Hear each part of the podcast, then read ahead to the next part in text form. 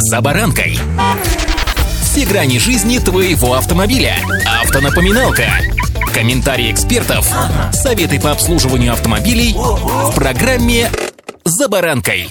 Стабилизация курса рубля, ну, относительная, конечно, заставляет в голове укорениться мысли, что раз доллар пошел вниз, то и стоимость автомобилей последует такому же тренду. Но нет, это вряд ли произойдет. С вами «За баранкой» Александр Карпов. Здравствуйте. Автомобильные факты.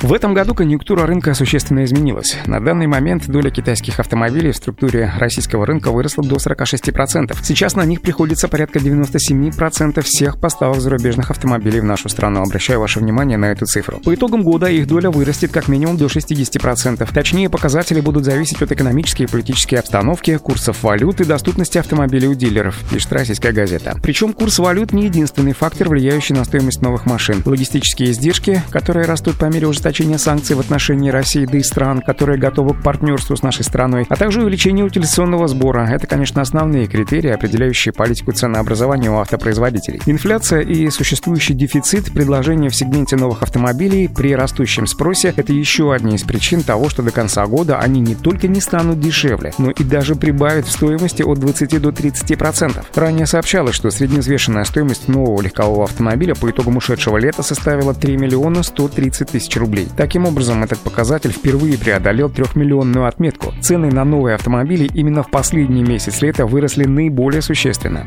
Автомобильные факты.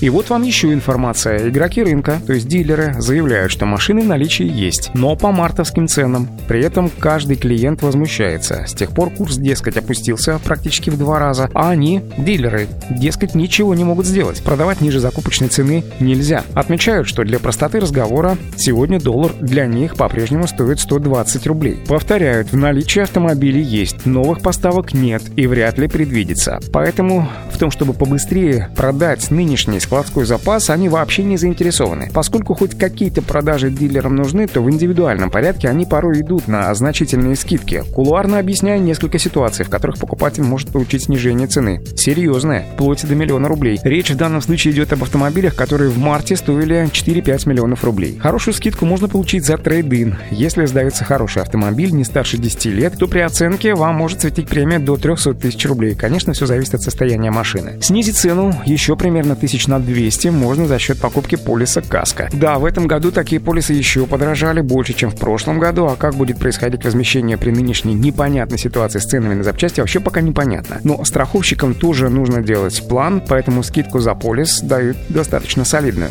Еще один момент – это прийти под конец месяца. Заключить договор до конца месяца – еще один аргумент, способный серьезно скостить стоимость для покупателя тысяч на 200, а то и 400, делятся продавцы. Признавая, что в последнюю декаду квартала салоны ради увеличения цифр продаж дают значительные скидки деньгами или опциями со складов. Для этого менеджер должен согласовать индивидуальную скидку с руководством дилерского центра, что чаще всего несовместимо с выбором так называемой голой машины, то есть без опций и различных комплектаций. Но все же небольшой большие скидки получить сегодня можно. Поэтому, друзья, прежде всего, если у вас там где-то в одном месте чешется и очень хочется приобрести машину, не торопитесь. Займитесь мониторингом и взвесьте все за и против. И удачи! «За баранкой»